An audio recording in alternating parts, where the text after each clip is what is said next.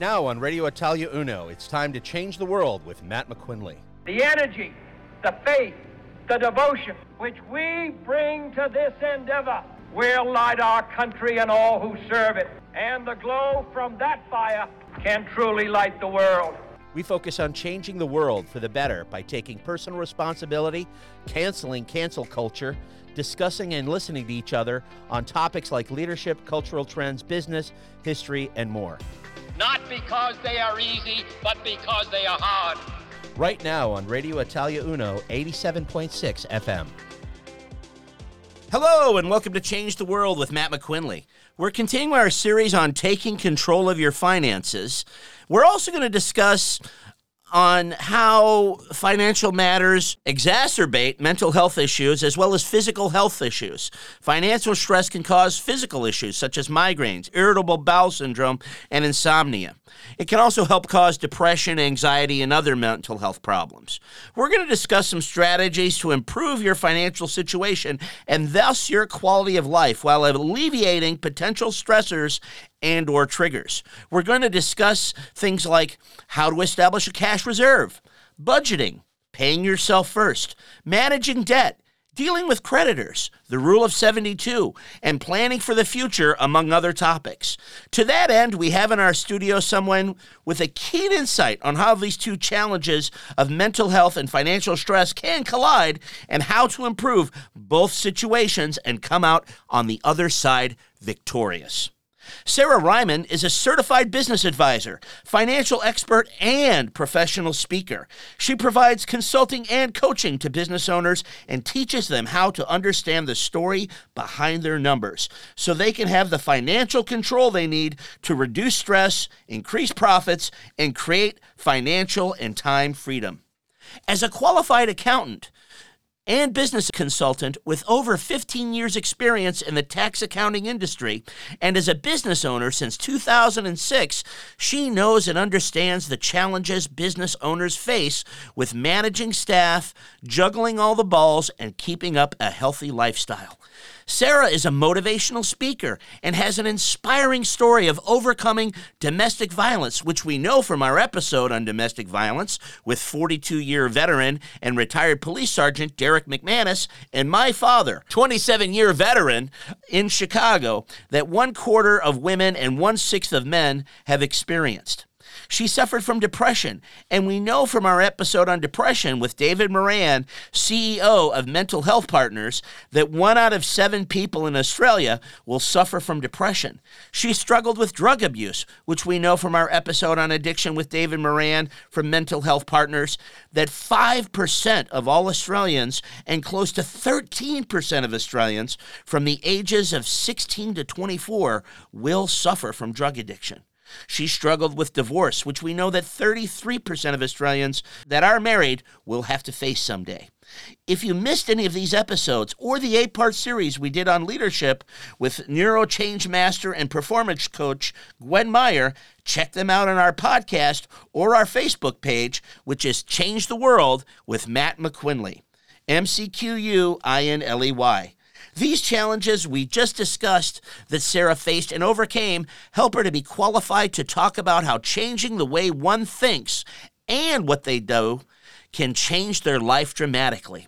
In the last session with Sarah, we discussed mindset and how important it is for us to battle the mindset that our parents might have put in our head that money doesn't grow on trees, the scarcity mindset. We talked about the fact that a number watched is a number improved, among many other things. So we left off last time with a discussion on living beneath their means. Sarah had a couple points she wanted to bring up on that. So I'm going to turn it over to Sarah. Thanks, Matt. Thanks for having me on again today. Yeah, so just following on from our last conversation around living beneath our ne- means, and I think one of the points that came up in our discussion was people that can probably least afford it go out and buy the most expensive cars. And I know, Matt, that you were quite averse to the fact of buying a $100,000 car when I mentioned that. And to most people, yes, that's a lot of money to spend on a car. But the point of living beneath our means, I think, can work in two ways. So, when we're sort of starting off in life, I think when you know when we're in our twenties and we're just getting a job or just out of uni, you know, we want to accumulate some funds. Obviously, we want to save for a house or save for a car, whatever we want to do. But I think that as time goes on, it's not just being frugal living beneath our means that will help us get to the financial freedom or financial level that we want.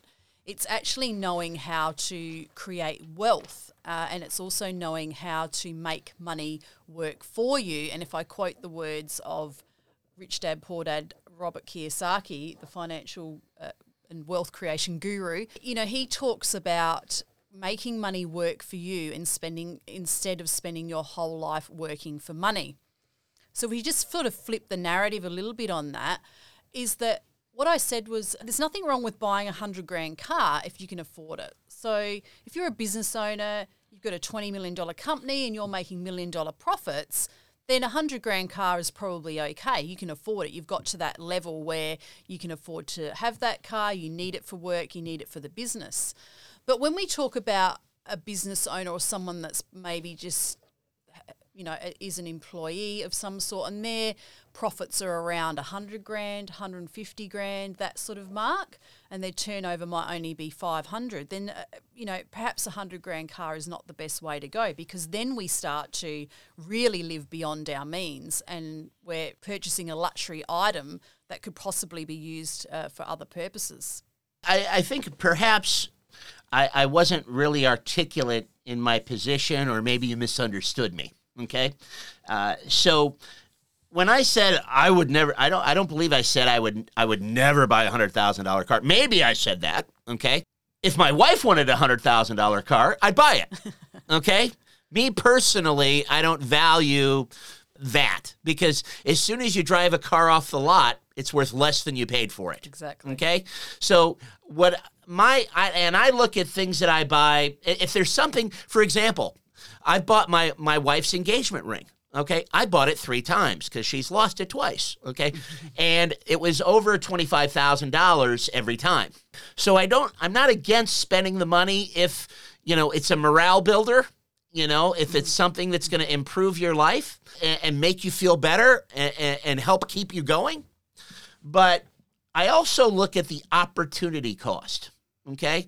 Now, if you think about, and we'll talk about this more, the rule of 72. For example, if you spend $20,000 less on a car, okay, and you are somewhere, if, if you were somewhere around the age of, let's say you're 29, then that $20,000, by the time you're 65 years old, at a 6% rate of interest, is going to be worth $160,000. Correct. Okay? Now, for me, the only reason I would buy a $100,000 car or even an $80,000 car or even a $60,000 car or probably even a $40,000 car for me, okay, would be to show off, which I don't really feel I need to do and want to do. Yeah. Okay. Because cars aren't a priority for me. Mm-hmm. But if it was going to make me so much happier every morning to get up and get in this car, then maybe I'd consider it. But I look at the fact that I could have twenty thousand dollars. You know, I can I can spend this twenty thousand dollars now, or I could have 160,000 when I'm 65 and go wherever I want, do whatever I want, have as much fun as I want, use this money to put my kids through Harvard or whatever. Okay? That's where I look at it. So again, it's like most things in life, I'm sure you'd agree, Sarah, it's about balance mm. and figuring out what your priorities are. Yeah, definitely. Okay. Yeah, and you're 100% right, Matt. But, but the reality is that I'm, I'm going to say most, I'm not going to, I'd say 95% of people actually don't think in terms of those dollars and those the, the magnitude of their decision making in terms of buying those cars because what I see when I work with business owners every every day of the week what I see is people buying things they can't afford mm-hmm to show off to people that they don't like. Yeah. Uh, and someone said that once as a quote, you know, buying Yeah. things that really they can't afford, they don't need, and, and to people they don't like. So it's it's just like you know, you okay, you go out and buy your hundred grand Mercedes. And you, you know, you, you think you're really flashy. You rock up to the service station, and you think, yeah, you know, everyone's looking at me, everyone's look checking out my car. But in reality, people aren't. They're more concerned with their car. They're more concerned with their beat up Commodore than your hundred grand Mercedes, and they probably haven't even noticed. And so, again, it's a bit of a mindset shift on this, and. For anyone out there that does sort of struggle with this stuff or is thinking, well, why not? Why can't I buy a 100 grand car? My business just turned over whatever the books that I would recommend reading if you haven't read any financial management books is number one Rich Dad Poor Dad by Robert Kiyosaki, but also Tony Robbins wrote a book called Money Master the Game. And that was actually quite I only read that about five years ago and that was quite an eye opener to me because even though again I'm an accountant, I'm trained in the financial industry, it still doesn't mean that I was automatically financially literate and I hmm. knew how to create wealth because they hmm. don't that's not what's taught in accounting. Yeah, I think there's. I think. I think is that's a great point. I- there are very few accountants that actually do think like somebody that's going to become wealthy. Mm. So I think the first step with creating financial freedom or reducing financial stress is to educate ourselves. Uh, hmm. There's and these look, I think we talked about last time, Matt.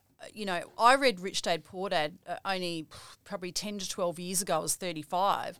And I just thought, wow, why did no one tell me this before? Is this some massive secret? And then even the Tony Robbins one, that is actually uh, Money Master the Game actually makes the money management a lot more simple. And I know we're in Australia and some of the concepts in there are American, but Australia and America generally have very, very similar tax systems. So you can probably work out what he's talking about. But he's talking about the compound interest effect. He's talking about investing in shares. He's talking about, you know, how does how do you save if all of your money that comes in goes out straight away? And he talks about, you know, just saving twenty dollars a week, just starting with that. If you've never saved, it doesn't matter how old you are, just start with a plan and that you don't have to be some accountant, financial guru. You just have to educate yourself and think about how accessible online courses are, podcasts are, information on this stuff is available to us, even as opposed to 10 years ago. We can, if we really want to, invest the time into learning how to become better at money. And, and just on your point, Sarah, uh, on mindset, I'm gonna I'm gonna talk about two things. One is your mindset reminded me of something Zig Ziglar used to say. Okay, and Zig Ziglar, for those of you that aren't aware, was an American Christian motivational speaker and sales trainer. And they used to say, "Well, Zig, you're you're a Christian. How can you like money? Money's evil and it's bad." And Zig Ziglar would say, "Well, I don't believe that God made the diamonds for Satan's bunch." Okay, so there's nothing wrong with having money unless you're unless you're doing it. I, I mean, money's only good for the good it can do. And if you make money your God, and I'm not trying to go too deep into religion here, but if you make that the sole focus of your life, then you're going to have a problem. Okay. But it is one less thing, and it allows you, once you have it mastered, it allows you to follow your dreams, follow your passions, provide for your family, and grow the relationships that you want to grow because it's one less thing to worry about. Exactly know? right. And and if we actually do actually read what the Bible says about money, it doesn't say money is the root of all evil, like is quoted so often. It says uh, the love of money is the root of all mm, evil. Mm. So yeah, and, and and that's the thing. It's is like if we want to create wealth or we want to create financial freedom, what's our plan? Let's have some sort of plan as to how we're going to get there, why we want it, and like you said, Matt, money gives us freedom. So whether you want to drive a five grand car or a fifty-five grand car, it's still going to get you from A to B, mm, hopefully. But it's the it's the outcomes of what you want. Why do I want to own four houses? Why do I want to have hundred thousand dollars invested in shares? Why do I want to build my business up to ten million if it's at one? You know, all of these questions need to be answered. And if it's the fact is that if you've got money, number one, yes, it gets us through life. There's less stress. It's one less thing we don't we don't have to worry about because there's plenty of things to worry about in this world. Uh, and also, it gives you the opportunity to help other people. So you can then go and volunteer your time on a on a on a board of some sort, or go and volunteer at um, Meals on Wheels, whatever you want to do, or at your local church, because you don't have the constraints of having to work for money and and trade your time for money because you've got that financial backup. That's a great point. And and uh, almost all the philanthropists and the wealthy people in the world figure that out. And that's in the end in their last 20 years of their life, that's what they're doing. So, great insights of course from Sarah Reimann. We'll be right back after some messages from our sponsors. Looking for a new coffee machine for your home or workplace? Look no further than Fine Choice Coffee Solutions, your experts in all things coffee. Why not come in for a chat and a special coffee tasting? You'll find us at 264 Gilbert Street in the city. Mention Radio Italia Uno and you will receive a free 250 gram bag of freshly roasted coffee beans. You can also shop online at www.fccoffee.com.au, where you'll find our large range of premium roasted coffee beans, coffee machines, accessories, hot chocolates, teas, and lots, lots more. I'm Danielle from Fine Choice Coffee Solutions, your one stop shop for all things caffeine.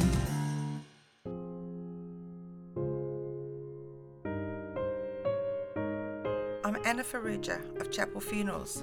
My role as a funeral director is to guide you through the emotional process of saying goodbye to someone you love. I'm here to help you make all the necessary arrangements so that you and your family may have peace of mind and time to remember and celebrate the life of the person you've lost. When the time comes, I'm here for you, so please call me, Anna Faruja, at Chapel Funerals on 81825100.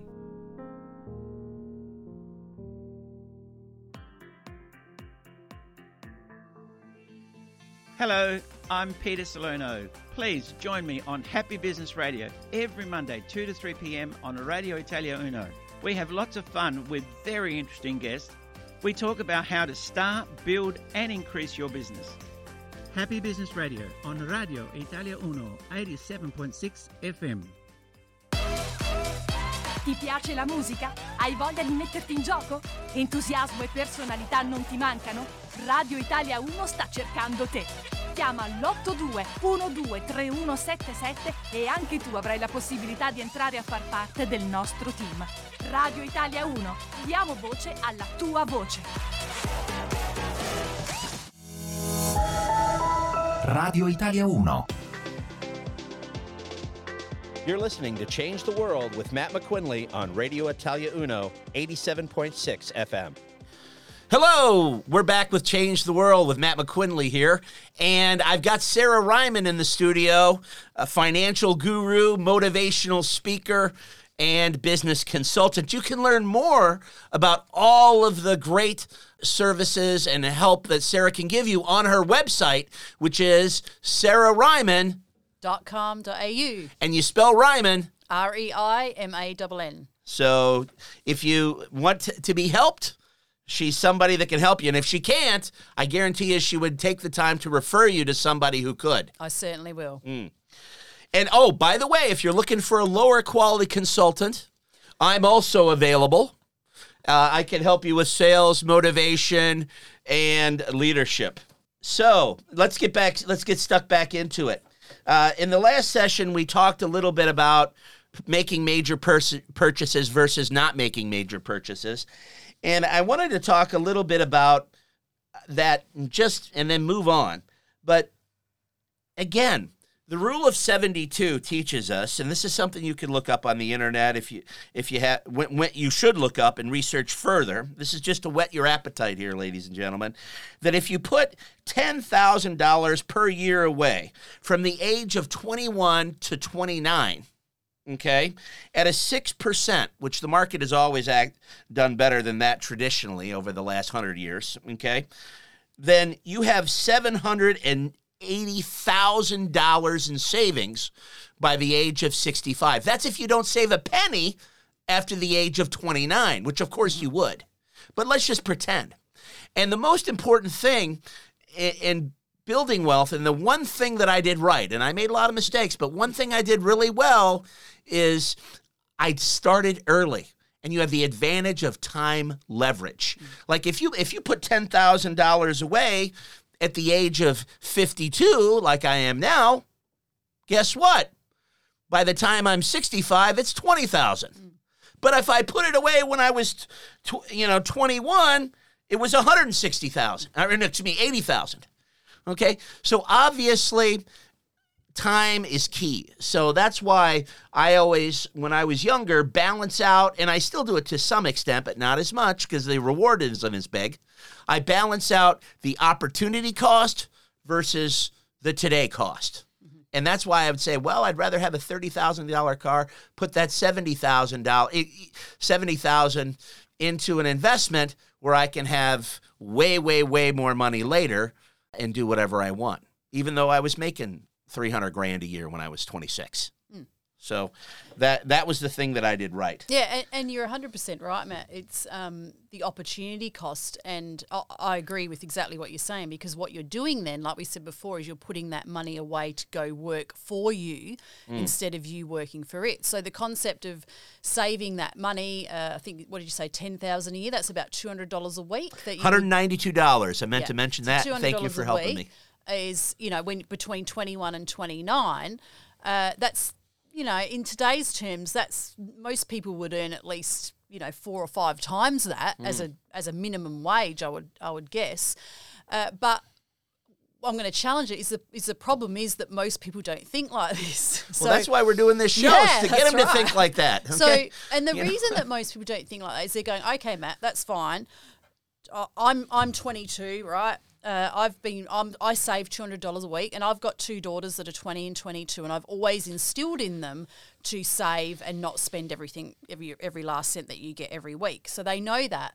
But the problem from there is, I mean, we were living in an age at the moment where money in the bank is virtually dead money. We're only getting 0.01 Oh, percent. oh yeah. I, I, I'm not. I'm not saying No, no. save it and put it So, under a rock. That no. you actually lose money when you do that because of right. inflation. But most people will do that. So 99% of people will leave their money in the bank because they feel that it's safe. But and the reason that they don't invest it in, say, the share market or in property or those sort of things is because there's a risk attached to that. And a lot of people simply don't have the appetite or the stomach for that risk that's in you know in the shares. And also uh, when you talk to people about this stuff, is they go, well, I don't know about the share market. I wouldn't even know where to start. So, if we want to talk about how we can do this stuff, I can give people some tools that they could use to help them get started in the share market. So, going back to Tony Robbins' book, Money Master the Game, he talks about investing this sort of money. So, $20 a week, $200 a week, starting small.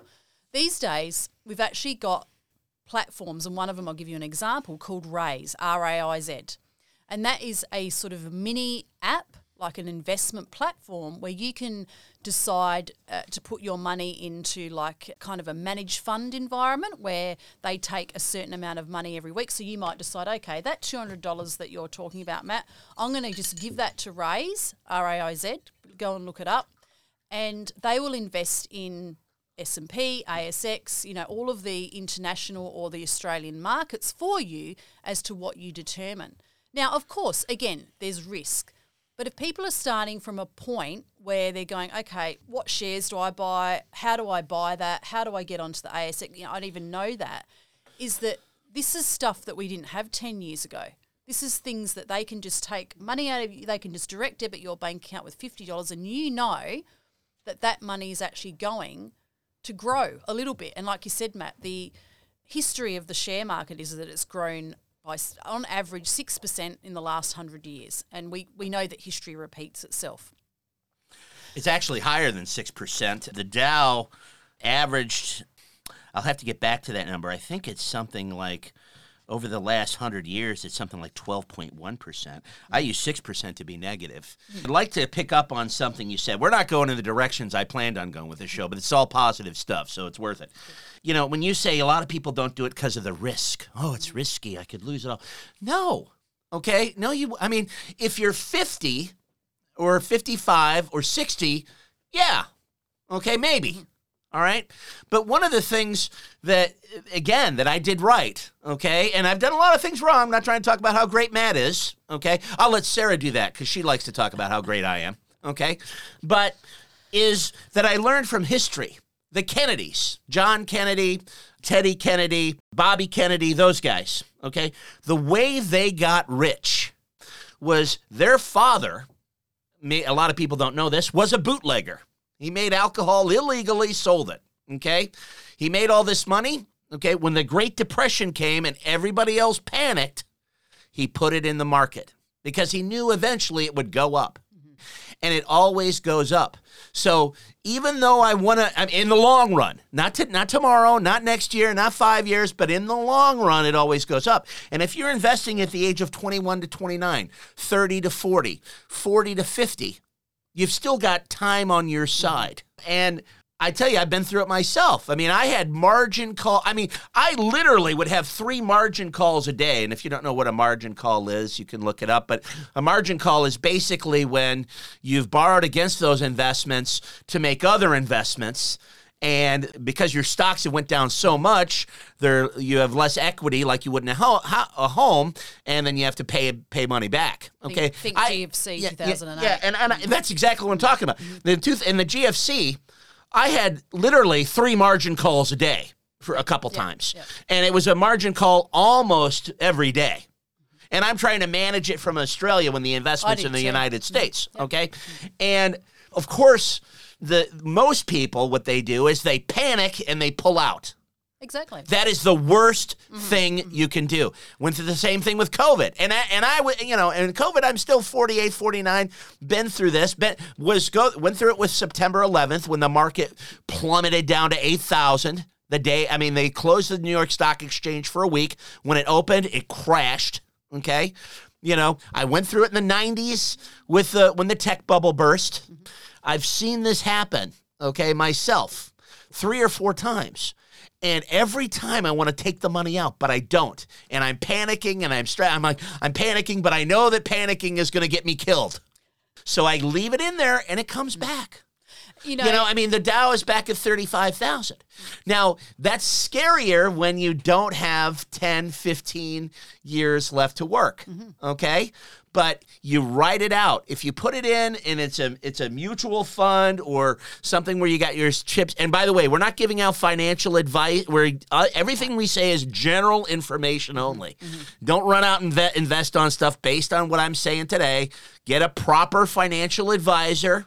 Okay but you put it in a general thing where you've spread your chips out on the on the roulette wheel not, or the the table where you've got them all covered in all these places you don't put too many eggs in one basket and you wait it out. You don't have to be smart. I'm an example of that. Okay you don't have to be smart but you will come out ahead if you start if you take time on your side and you start before you're 40 or uh, and if you're not 40 well you do what you can do now. I mean uh, you know so you're still going to be ahead of the game if you're 50 but you just won't be ahead as ahead of the game as if you started when you were 20 or 30 where you can get huge results Yeah, and and that's exactly right, Matt. And the thing that even like think about in Australia here last year when COVID really hit home was about March 2020. The if you have a look at the stock market, it, that crashed.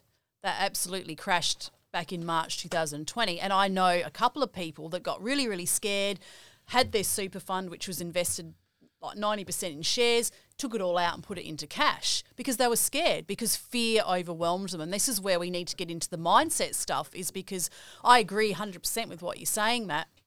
The reality is that most people don't have that elevated appetite for risk, and the fear takes over when it comes to the decision making on buying and selling stocks. but it's not risk market. if you've got time leverage it's just it- Again, it's- people don't think ahead. It's not risk, okay?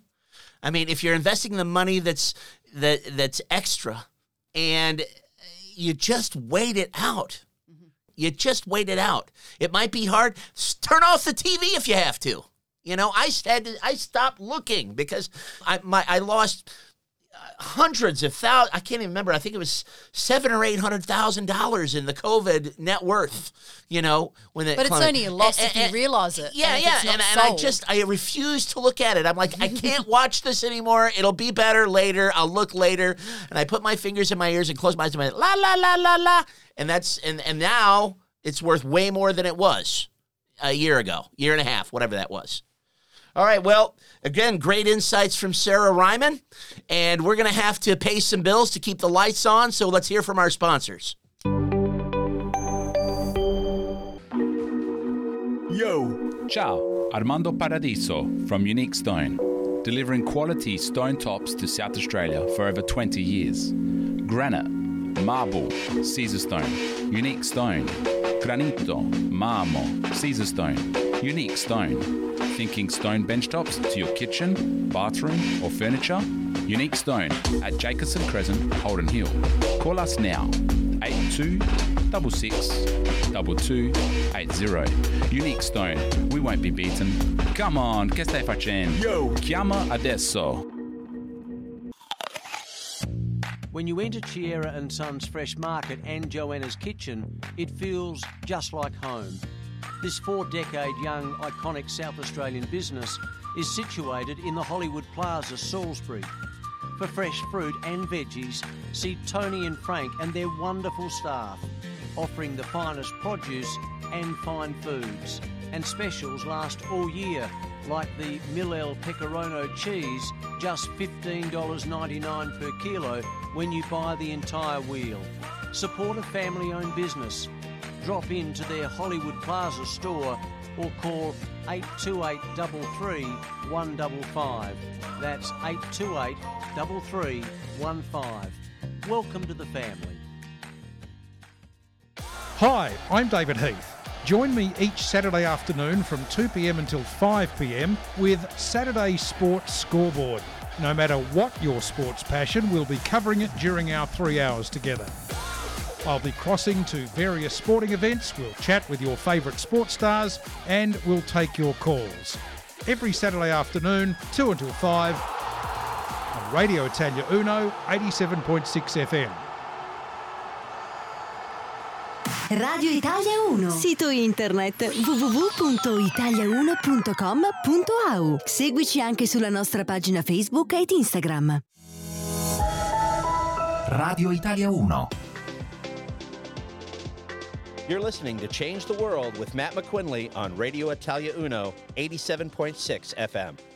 Hello, we're back with Sarah Ryman, financial guru, business consultant, motivational speaker, and veritable fount of positivia and financial wisdom.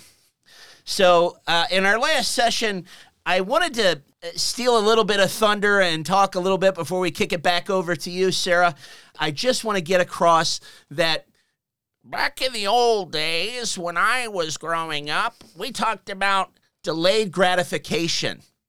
And that was the rule that helped me build the wealth that I have now. And I'm not saying you have to live in a burlap sack under a bridge, you know, and and, and not have food or shoes or whatever, you know, but you know, you have to weigh out weigh the the benefit of spending this $20,000 today versus what it can get you, you know, 30, 40 years from now. That's that's the real point. And there are organizations that you can look up on the internet and you can see if they're right for you, like the Fire Movement, which uh, you know a group of young people have put together to help people retire early and be financially free.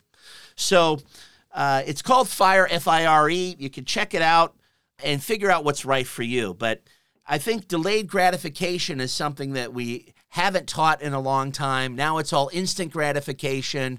You know, I did graduate univer- from university. I have no experience, so I should make a quarter million dollars a year, have all my weekends and evenings free. I should be able to come in late and leave early. Uh, and, you know, that's not really the best way to get ahead, in my opinion.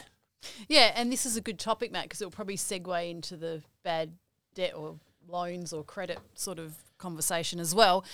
But I guess the unfortunate reality is that is in 2021 we live in a culture or world where media screams get it now I want it now we need it all right now straight away uh, you know when I I think I talked about this this in the last episode is that when I first married my first husband I was 23 we had a child virtually straight away we moved into a small house uh, and all of the furniture and stuff in there the fridge, the dining table, the lounge uh, my daughter's cot and all the baby gear was actually all given to us because we didn't have a whole lot of money. I did. I wasn't working for a year leading up. He had a very low paying job, and thankfully someone gave us a washing machine and gave us a fridge and all of that stuff.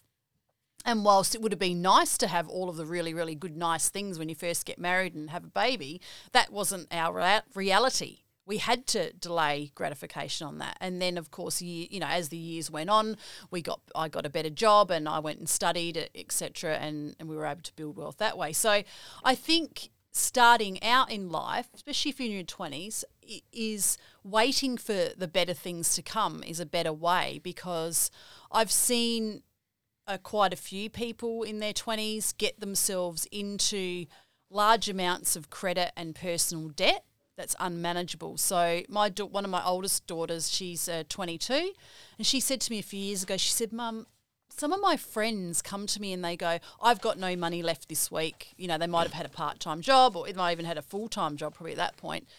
You know, how can people just spend everything they get and then have nothing left at the end of the week? That was her question to me. And I said to her, because Claire, they haven't been taught what I taught you. So she just assumed that everyone was Mm. taught what I taught her. Now, what I taught her was to save, to have a separate bank account where your money actually, like when she got her first job, she was 15, she worked at McDonald's. I went to the bank with her, I set up two accounts, and I told her that all of her pay goes into her savings account and her EFTPOS or her card that she got money out with or paid for things uh, was, uh, was, uh, just what she put in there was like $100 a week or $50 a week just so she could live on. But the actual majority of her pay went into a savings account, a separate savings account that she could not access via an EFTPOS card. Now, she said to me, but doesn't everyone do that? And I said, no. Mm. Not everyone does that. But she was flabbergasted. She she actually told me that some of her friends at 20 had got themselves into about $20,000 worth of personal debt. Mm. They were still living at home. And I said, but how did they do that? Zip pay, afterpay, Mm. credit cards, Mm. car loans, banks sending young people letters saying, hey, do you want to up your limit from two to five grand, from five to 10 grand? And because they weren't taught by parents or weren't, didn't have any sort of financial training, they just assumed that's what you do. Mm. Uh, so there's a big lesson to learn in that. I think again I mentioned this last time was that my parents never taught me that. My Mm. parents did not teach me how to save. I saw credit, I saw debt, I saw borrowing. I saw my parents taking money out of mortgages to prop up a business that was failing. So I wasn't taught that stuff. I didn't just get born into it. I had to learn how Mm. to be financially literate later on in life. So, if anyone's thinking today, look, you know, I I want to get a really good car, and I want to get the best house, and I want to have all the great furniture, is if you delay it, uh, and you'll find if you research too, some of the most successful and richest people in the world aren't people that have degrees or univer- or professors or PhDs.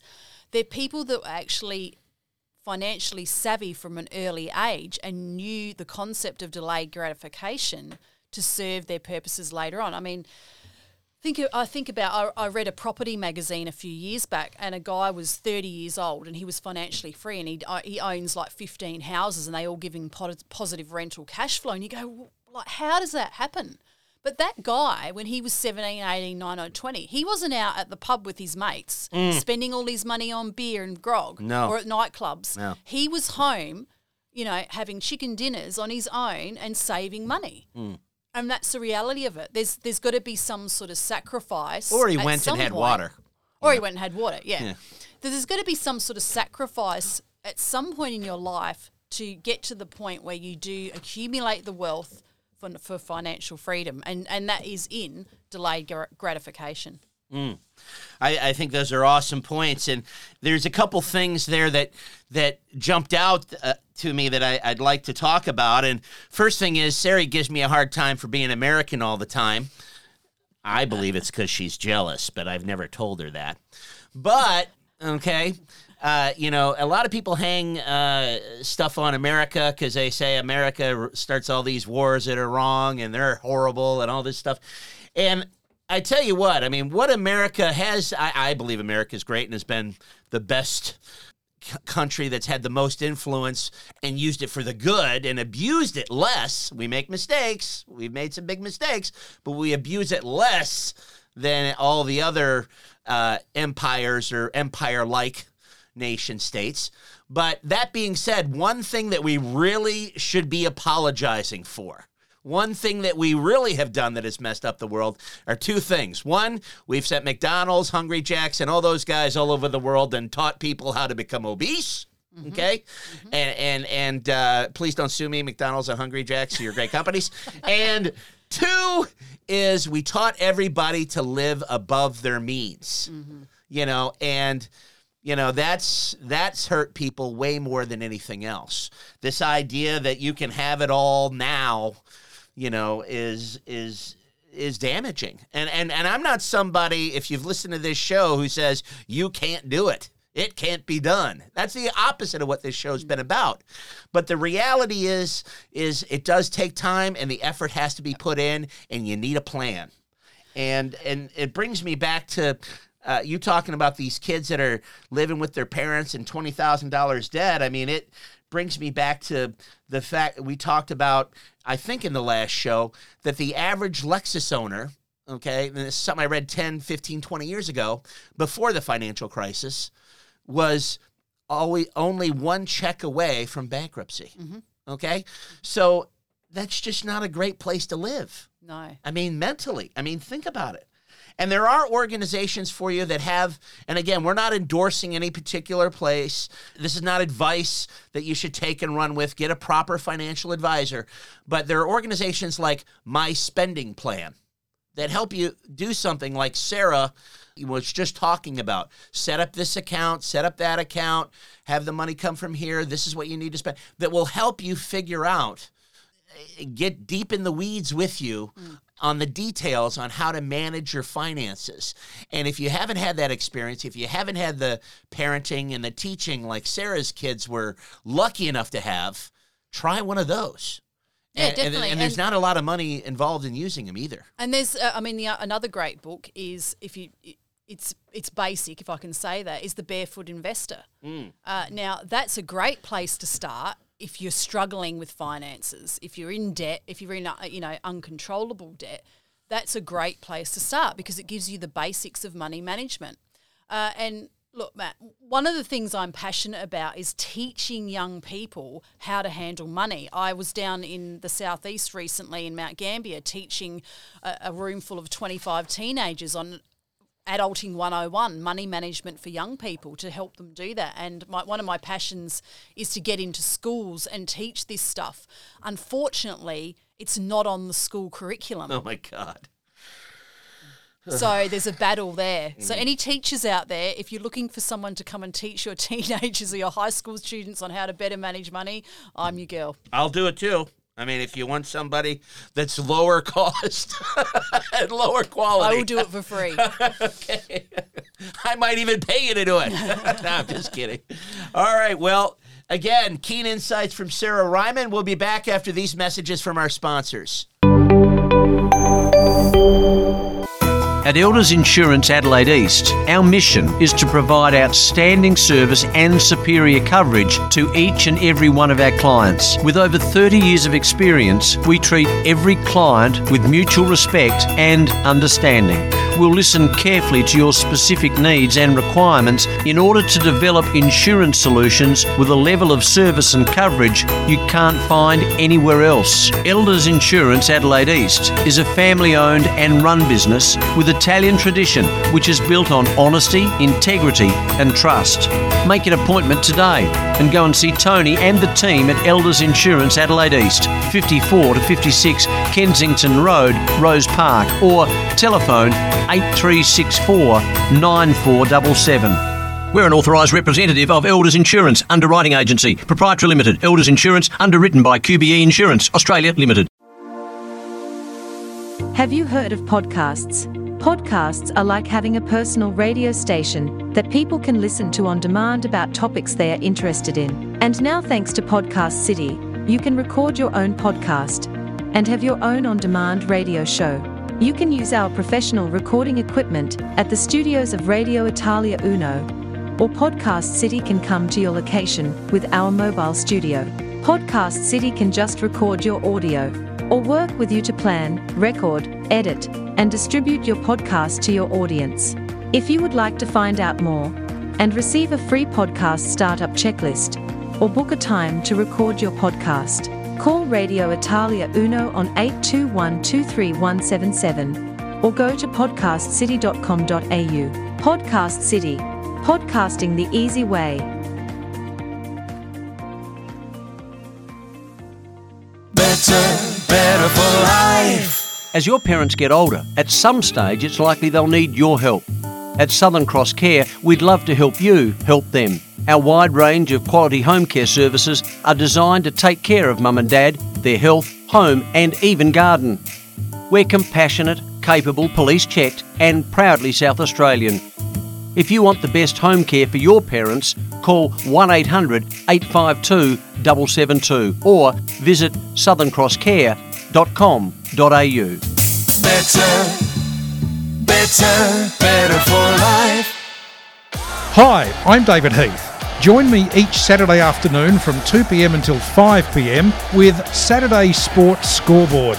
No matter what your sports passion, we'll be covering it during our three hours together.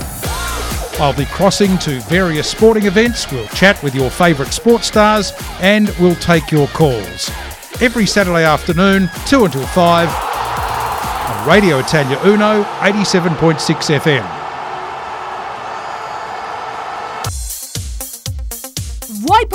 La tua attività? Vuoi aumentare il tuo volume di affari? Non sai a chi rivolgerti? Chiama Radio Italia 1. Il nostro staff commerciale è a disposizione per ogni informazione o preventivo personalizzato. Chiama all'82 123177. Radio Italia 1 e anche tu sarai un numero 1. Radio Italia 1. You're listening to Change the World with Matt McQuinley on Radio Italia Uno, 87.6 FM. Hello, and welcome back to Change the World with Matt McQuinley. I'm back with financial guru, business consultant, motivational speaker, and well to do lady financially, who is also a high school dropout, Sarah Reimann. I only say the high school dropout part to to tell everybody and remind everybody at Sarah's request that I mentioned this that it can be done. Mm-hmm. You don't need to sit there and go, I don't have the skills, I don't have the the background, I don't have the education, I don't have, I don't have. You don't need any of that. This can be done. And it's not as hard as you think. Mm-hmm. So uh, I, I just found it amazing in the last session, Sarah, where you were talking about how the schools have no interest in teaching somebody about their finances. I, I, I, I you know, I'm a little bit like your daughter uh, in that, um, you know, I learned mo- a lot of the stuff we're talking about in my personal merit, uh, my personal management merit badge in Boy Scouts, you know, and then I read some books after. So I'm like, well, why would you? I mean, why would you think you want to buy a hundred thousand dollar car when you're 21? I mean, that would be silly, you know. I mean, uh, I mean, I can understand how it would help you get girls, but you know, just have personality, and, and then that'll save you a lot of money. Yeah. So, but anyway, uh, I do want to say in the minute or two we have here, Sarah, is there anything that you would like them to carry away from the talk that we had today? What's the Yeah, biggest look, thing? I, I think all of your points, Matt, were really valid early on, and um, it might seem seem like to some of the listeners that Matt and I are having a disagreement, but we're not. All I'm doing is challenging that narrative because I know that many people struggle in the area of finances or accumulating wealth, and when we really, really get down to it, it is a mindset shift uh, these things that we're talking about fire, you know, financial independence, retire early movement, or the rich dad, poor dad, or the money master the game, these sort of books about wealth creation is not a, the common narrative that we hear in the media. It's not the common uh, curriculum that's taught in schools. It's a different kind of way of thinking. And many people are uh, opposed to it, or they just don't think it's reality, or they think "Oh, it can't be me. But so what I'm here to tell you today is, like Matt said, I was a year 10 high school dropout. Okay, I didn't complete year 10, I didn't complete year 11 or 12. Yes, I went on to do a degree and complete my accounting later in my 20s. But I also didn't find out about this stuff until I was into my 30s, into my mid 30s. I knew, you know, I was taught get a degree, educate yourself, get a good job, buy a house. You know, I mean, it's the Australian or the American dream is to own and buy and own a house, isn't it? But I wasn't taught how to then take that to the next level of not just owning a house, but to own multiple properties. Uh, I'm a property investor. I have probably a boring type of property investor. I've got a, a few properties that just bring in rental income, and I've also got some some money in shares too. But I didn't get there not educating myself on this different type of mindset around creating wealth and not just working for money. So if people take away anything from this, it's like Matt said, you can change your financial situation if it's not great. You can take steps to improve it no matter what age you're at, uh, because the effect of the compound interest effect or the rule of 72 really does work. Thank you, Sarah. Of, of course, words of wisdom again, is, which is what we come to expect from you. Uh, I want to thank Sarah for being here with us today. And also, I want to say that if you want to hear more about the help Sarah could give you, you can check her out on her website, which is www.sarahreimann.com.au, which is spelled R E I M A N N. Awesome. Well, this week we talked about the importance of mindset to being successful financially and taking control of your finance. Next week, as always, Monday at 6 p.m., we will be talking about how to actually start taking control of your finances step by step. Step one, step two, step three, step four, and so on. So please tune in next week at 6 p.m. for Change the World with Matt McQuinley. And as always, I will leave you with a brief inspirational message. It is often said that success breeds success. The corollary to that, which isn't discussed quite as much, but is talked about, is that failure breeds failure. The person I want to talk about next proves that this is not necessarily the case. He proves that we were all given the gift of free will, and we can be, to a large extent, masters or mistresses of our own destiny. His only sibling died at age four when he was only nine years old. The following year, his parents separated, probably partly due to the death of a child, but in large part due to the fact that his father, although a pleasant man, failed in business after business and staggered from failed business venture to failed business venture. He lost money from coast to coast in the United States. Some, but not all of his failures where he lost money included investing in a perpetual motion machine, oil wells, farming, farm equipment, cough drops, cabinetry, silver, livestock remedies, picture painting, canned goods, and second-hand junk dealing. This boy, whose sister had died whose parents had separated, who had seen his father fail so many times, dropped out of school at age 13, which for him meant that he received no schooling after the fourth grade. After dropping out of school, he apprenticed as a printer. He didn't like it and quit. Things didn't seem to be going well for him so far. But unluckily for him, they're going to get a lot worse. At age 14, he expressed an interest in making candy and became an apprentice candy maker. Four years later, at the age of 18, he borrowed $150 from his aunt and set up his own candy shop. After struggling for five whole years, he failed and had to close his shop. He moved to Colorado to be with his father. They set up a business and they failed there too. He then teamed up with his dad, moved to Chicago, and opened another candy shop that failed in just a few months. He then moved to New York on his own and set up another business, which went bankrupt as well. A biographer wrote about him, quote, if failure is the best instructor, dot, dot, dot, you could argue that he had earned a doctorate. He tried to start another business in what he loved the most candy, but his relatives turned him down for a loan. He proceeded anyway. This time it went right. He learned from all his mistakes. The Lancaster Caramel Company took off and employed hundreds of people by the time he attended the World's Fair in Chicago. He visited a German company's exhibit that was making candy bars from cocoa beans. He then bought the entire exhibit. He decided that caramel was a thing of the past and sold his caramel business. At that time, chocolate was a rich man's luxury. He wanted to change that. He opened a chocolate factory in Derry Church, Pennsylvania.